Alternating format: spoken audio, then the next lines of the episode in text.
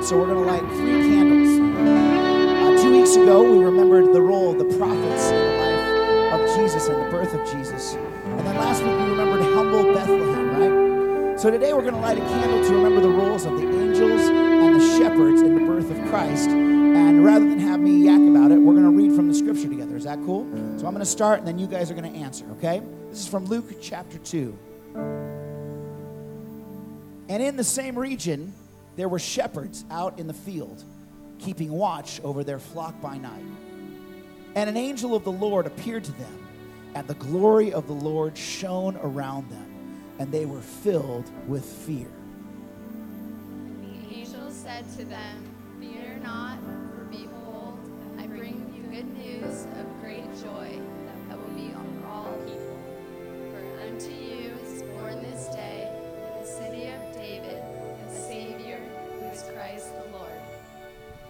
And this will be a sign to you. You will find a baby wrapped in swaddling clothes and lying in a manger.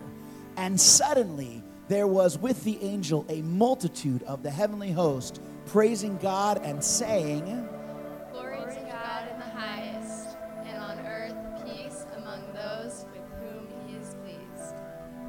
I, uh, I love this part of the Christmas story. It's like God can't help himself as a proud papa, right? He's like, he's got to tell someone. He's got to tell someone. He just can't keep it inside. So he sends his angels to confirm the prophecy, confirm what was told to Mary. And who does he send them to? A bunch of shepherds. Shepherds in that culture were kind of the roughnecks. They were the kind of the lowest job. Uh, I like to think, you know, Mike Rowe and his Dirty Jobs show. You ever seen that show? That's these guys, okay? This is not a glamorous job in that world. And it's to those guys that God sends his multitude of heavenly hosts. There's some symmetry here. King David was a shepherd. Jesus would call himself the great shepherd. God's ways are not our ways. He lifts up those who serve, He glorifies those who serve and who shepherds. And that was consistent all the way through the Old Testament, through His birth, through the resurrection. He glorifies those who serve. Amen.